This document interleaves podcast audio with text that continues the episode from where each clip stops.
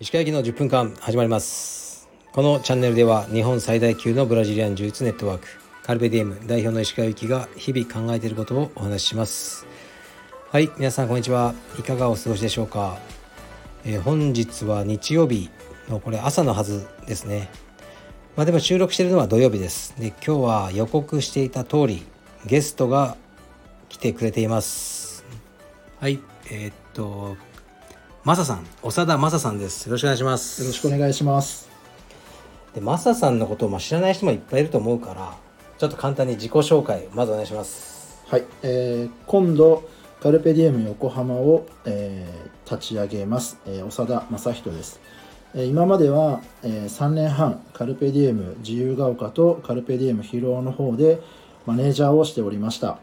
えーいろいろと勉強させていただいて今回独立をして、えー自分で道場を開くことになり、えーカルペディエム横浜ということで、えーセンター南ですねあの都筑区横浜市都筑区の、えーセンター南という駅の近くに道場を出します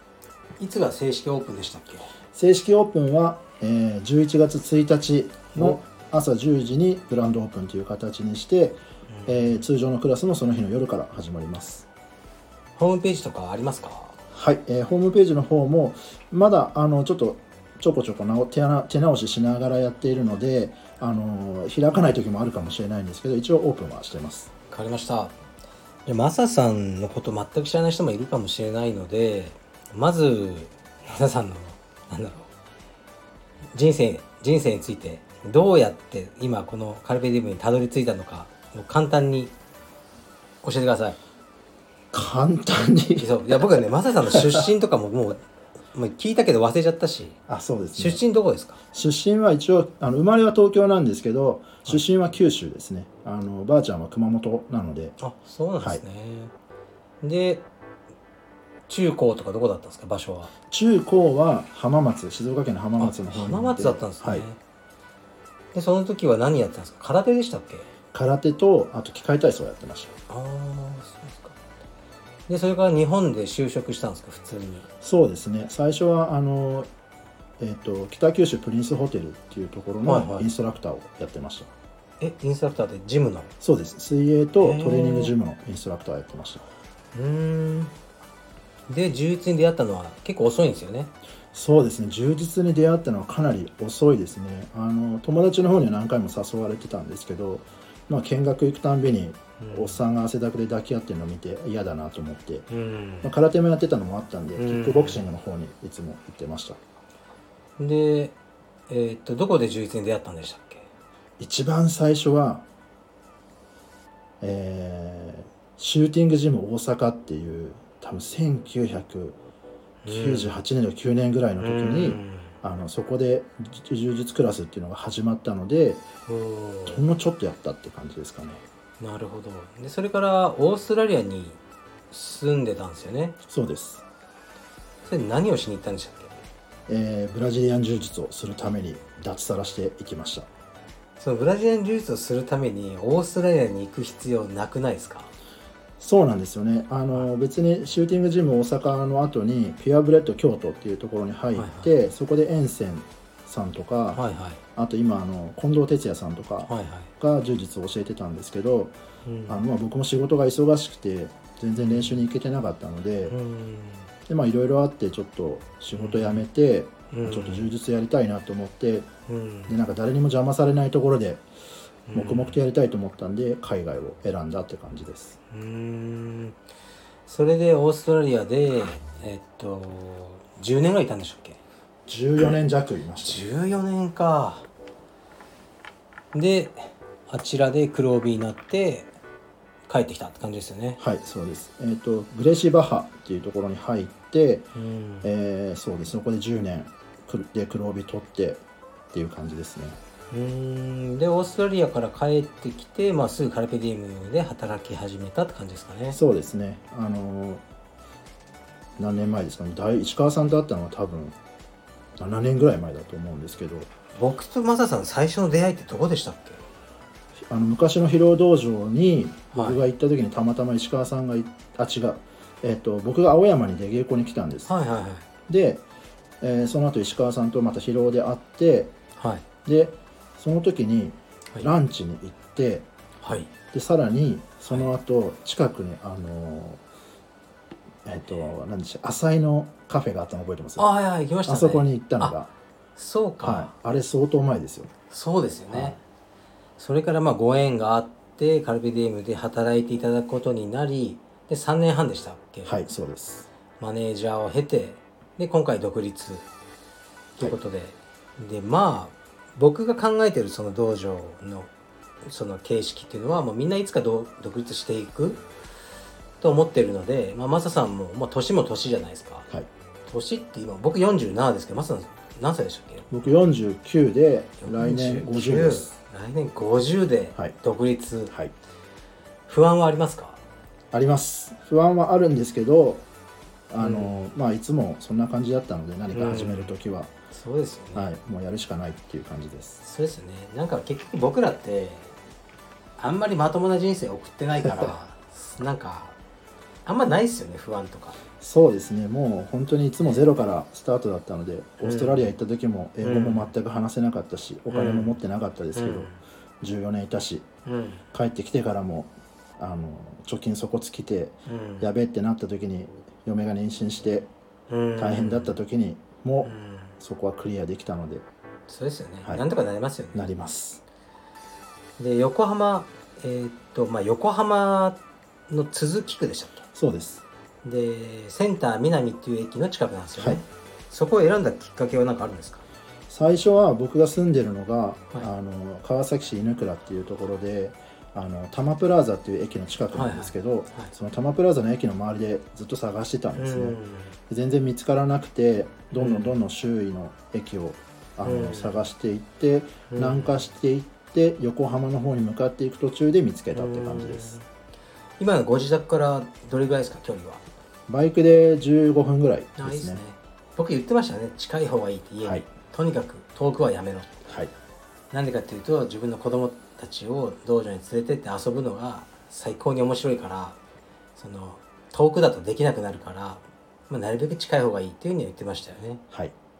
じゃあなんかできそうですよねもうそれが一番楽しみですね僕もやっぱりずっと僕は母子家庭だったんで、うん親にそういった風に遊んでもらったことがなかったので、うんやっぱり子供と道場で一緒に遊ぶっていうのは、うんまあ会員さんとか見ててもうん本当に羨ましかったですし、うんあの親子でど充実やってるっていうのは本当になんかこう僕の叶えたい夢の一つでしたね、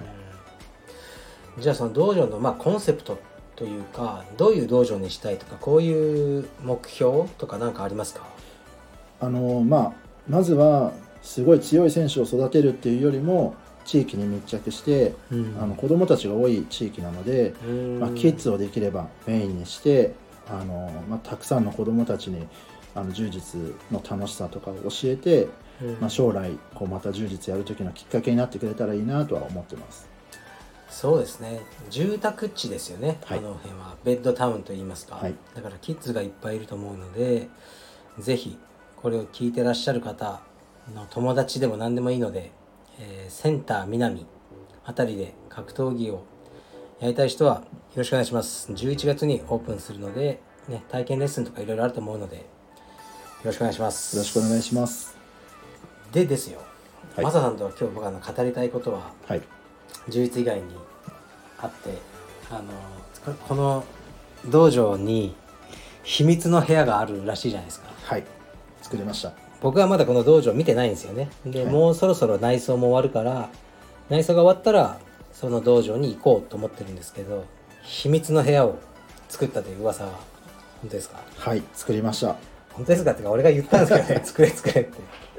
この部屋についてちょっと説明してもらっていいですかわかりましたあのーまあ僕趣味であの実は石川さんと一緒でクワガタを飼ってるんですけどそのクワガタを、まあ、家で飼うことを妻がずっと反対をしていて、まあ、それを僕が押し切ってもう何十匹も飼ってたので、うんあのもういい加減にしろと言われまして新しい道場を作るのはたまたまだったんですけど、まあ、どうせ作るんであれば、まあ、あの石川さんの助言もあってブリードルーム作ったらっていう形で、あのこっそり作りましたそう皆さん多分分かんないと思うからブリードルームっていうのを説明すると、まあ、クワガタはね温度とか湿度の管理が必要なんですよね普通に部屋にこう置いておけない種類のものも多くてでその辺を、えー温度管理湿度管理とかしつつちゃんとこうね真っ暗でいいクワガタが育つ環境を整えるにはこれねブリードルームってもう作るしかないんですよでそれをねあのマサさんが道場を開く時にね僕はもうこれぜひ作るべきだとどうせだ道場何何坪あるんでしたっけ道場7つ70坪70坪あるんだったらもう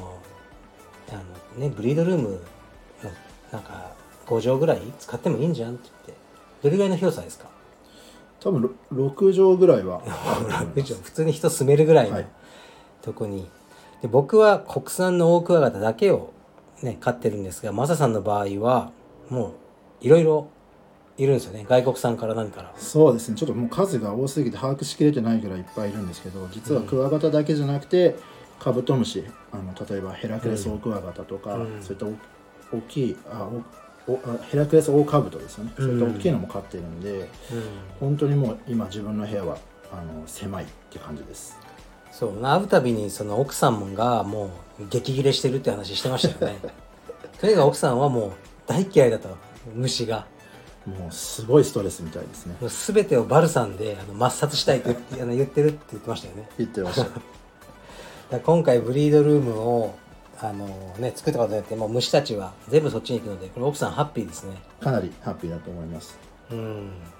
やっといなくなって部屋が広く使えると、ねそう奥様まだお若いんですよねそうですね彼女は結構若いです失礼ですけどまだえね20代そうです29歳僕とちょうど20歳離れてるのでもう羨ましいありがとうございます 20代の妻をあの、ね、こう持って頑張ってるマサさんですがお子さんも2人いて、ねはいなんかいいパパっていうかたまにインスタとかで公園とか行ったりしてますよね行ってますですごくねまあ今忙しいじゃないですか、はい道場を開く時の忙しさって異常だと思うんですよねはいでとにかくやることが多いしもう精神的にも落ち着かないしバタバタで大変だと思うんですけどこうーん今から2年ぐらいこれが続くと思うんですよはいどうですかそれはまあそうですねあの一応今度の新しい道場はあの僕一人で最初やるので、午前中はクラスやらないんですね、うんなのでまあ少しでも空き時間を作って、うんまあ、家にも15分で帰れるので、うんまあ、子どもたちとの時間を作れるようにしていこうかなと思ってます、あ大事ですね、はい僕は最初あの家から遠いところに道場を作ったので全然ねあの実はあの子供との時間持てなかったですねでいつも帰りは終電であの駅に駆け込む時いつも同じ駅員さんがあのいてあの応援して「まだ行ける!」みたいな「来ます!」って感じでホームに滑り込んでで家に帰ったらもうえ娘は寝てる、で12時のクラスをやってたのでやっぱ家をもう早く結構出てましたねだからあまり子供と遊べなかったんですよ実は最初の娘の時はだから今はもう家の近くに道場あるので息子とは結構時間を取れてるのでまあそういうバランスを考えて、まあ、ワークライフバランスじゃないですけど道場をやるのはいいですよねやっぱりそうですねやっぱあんまり近すぎても良くないかなって思ってて、うんそのあまり近すぎるとうん娘とか息子が通う小学校うのんエリアになってしまうので、そうするとまたなんか学校で変な風に言われたり する いいじゃないですか可能性もあるんでないでょしょう15分だとちょうど学区も違うので、ああはいはいあのいい感じなんですよねだから子供たちが入ってきてもなんかすんなり入れそうな感じがしないでもないっていううちの娘なんて僕はいつも幼稚園とか行ってる頃、はいまあ、友達連れてきたらお菓子やるぞって言ってたんあでそれもいいですねはい、だからうちの娘は作文で今でも覚えてるんですけど小学校ぐらいだったかな「私はブラジリアン柔術をやってます」ってこう書いて最後「皆さんも体験レッスンどうですか?」って締めくくったのがあってあそ れいいですねじゃあういやなんちかうちの娘にもそれ言わせて最後にそうあのけん入会した方には大クワガタあげますとか入れれば子供だから僕はあの昔のお米屋さんみたいに店があって奥に座敷があるありましたよねあ田りま舎しでたはい懐かしいですね僕あの感じの道場をやりたいんですよだから家があって家の中に道場まあ1階が道場2階3階が自宅みたいなで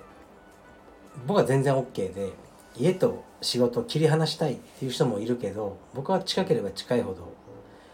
いいなと思ってるんですよねだからうんまあ15分ぐらいなんで松田さんそんな遠くはないと思いますけどそうですねまあ、なんかあってもすぐ帰れますしうん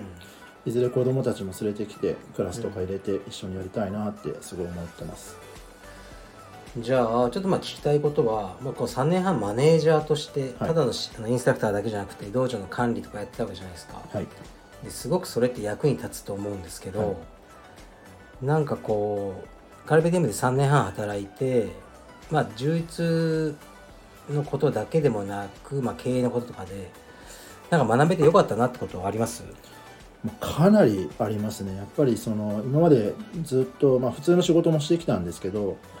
あの、まあ、オーナーとしてもう1から10までやるっていうことがまずなかったのとで、まあまあ、市川さんはじめ今疲労であのマネージャーやってる方々の仕事ぶりっていうのはもう今までの見てきた人と全然違うハイレベルな仕事をする方が多かったので、まあそれらをやっぱ見れたこととあとは疲労で起きた数々のトラブルですねいろんなトラブルをやっぱりクリアできたことっていうのは大きかったですね。そうですねトラブル処理が大変ですよねかなりうんいろいろありますからね特に今回は僕らあのコロナもあったじゃないですかうんそうっすね、ああいうイレギュラーなことがあった時にうんやっぱりその上の方がやっぱ仕事できる人はどういうふうに処理していくかっていうのをうんあの見ててあのやっぱすごいなって思ったし勉強になりましたねそうですねコロナもちょうど今収束しつつあると僕は思ってるのでこの11月に道場オープンっていうのはすごいベストタイミングなんじゃないですかねはい今まで控えてた人たちがそろそろ動き出したのを僕は感じているのであのねこの何ていうんですか世の中の雰囲気ちょっと明るくなってきた雰囲気をそのまま生かしてカルペディエム横浜が盛り上がってくれたらいいなと思いますね、はい頑張りますよしというわけで17分話してしまいました がなんか言いたいことあります何でもいいですよそうですねまああのはい特にないんですけどはい、あの会員ゼロスタッフゼロから始まるので、うんもう本当にゼロから始めうるんスタッフ、あのカルペディエム横浜、うん、えーもうまさに今を生きるという形でもう頑張ってやっていきます、分かりましたはいじゃあ最後に若妻へのメッセージお願いしますしっかり稼ぐんであのこれからもよろしくお願いします いいですねはいじゃあ今回は、えっと、ゲストにカルペディウム横浜を立ち上げ今準備中の長田正人さんにあのゲストとして来ていただきましたありがとうございましたありがとうございました山田さん頑張ってくださいはいあの頑張りますオープンしたらすぐ行きますぜひよろしくお願いしますはい、じゃあ皆さん失礼します。